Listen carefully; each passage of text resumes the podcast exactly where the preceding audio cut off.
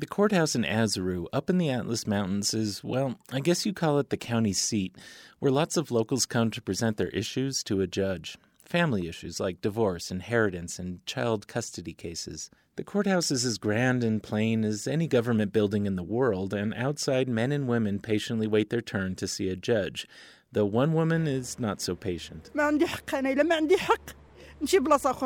She's saying, I don't have any rights and I need the law to be on my side so that he can't hit me anymore. She's at the courthouse today seeking a divorce. A decade ago, her husband would have to give his permission for a divorce, but today, under the Moudawana family code, she can ask the judge for herself. It was quite revolutionary compared to the old family law code. This code is called Mudawanat al Usra, and Usra means family instead of the old code that was Ahwal Shakhsiya, which means personal status code. So this code really takes into account the interest of the family. Nadia Sonneveld is a legal anthropologist studying the implementations of the Moudawana in rural populations, seeing how the law works out in practice. Morocco has one of the most progressive uh, family law codes, uh, except for Tunisia. In Egypt and in many Muslim countries, the wife has a legal obligation to be obedient to her husband. And that means that she must ask for his permission to leave the house for work or to buy groceries. She should, legally speaking, ask for his permission.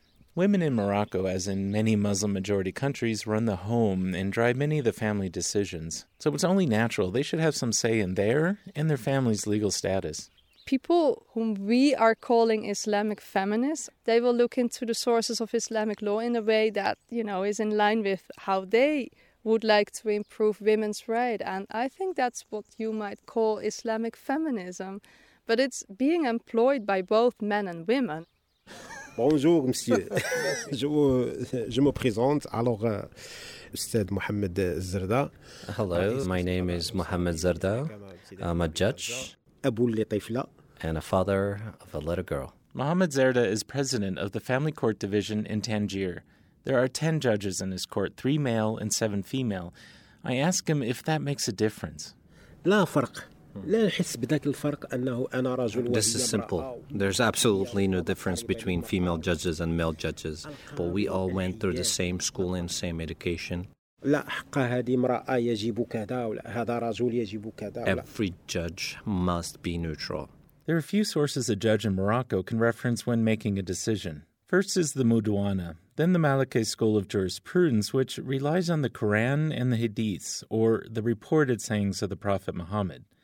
The Quran is seen as the direct word from God. It's divine and cannot be changed or questioned. The Hadiths, on the other hand, were collected by men, so they're open to debate. Judge Zerda looks at both sources when deciding a case, but he sometimes has to go to the last source, to that gray area between what is written and local customs. Oh, He shows me a printout of one ruling where he awarded the woman in a divorce part of the family property. And I gave her a quarter of the property. Mind you, that in the Sharia, the law gives her one eighth. In another example, anthropologist Nadia Sonneveld tells me a story of a 12 year old girl who asked a judge for permission to marry. And this female judge, she said, No way I'm going to allow you to marry. I mean, you're only 12 years old. So the girl left the court. And then a year later, she came back and she was pregnant. And she again asked for permission. In Moroccan culture, it is very important that a child carry the family name of the father. And then this judge told me, What shall I do? If I refuse her request, she will give birth to a bastard. And so the child will have no future in Moroccan society. And if I allow it, I'm actually encouraging this phenomenon. In the end, the judge decided to legalize the marriage. Critics of the 2004 Family Code say it doesn't do enough to protect the rights of women and girls when it comes to minimum age of marriage, polygamy, and distribution of property. But more important, says Judge Zerda, is educating the population, especially in rural areas, about the rights they do have under the Moudawana. For us in the city of Tangier, we know that not all the people that come to the courts know about their rights and the law. 10 years since its implementation, the family law code in Morocco is pretty firmly established in the courts, but it's still working its way down to the people.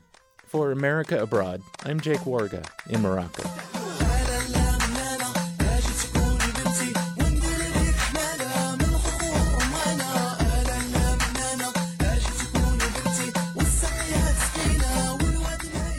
That song is called Leila Manana by Moroccan hip hop group Fnaïre. It's about Moudawana, the country's revolutionary family law code passed in 2004.